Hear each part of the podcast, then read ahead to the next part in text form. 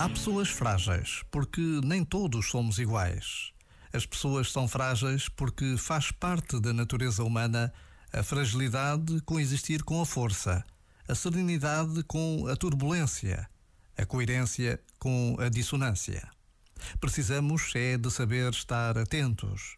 E se nos cruzarmos com alguém mais frágil do que nós, temos de ser capazes de transmitir força, de dar serenidade de ajudar a encontrar aquela coerência de vida que todos procuramos.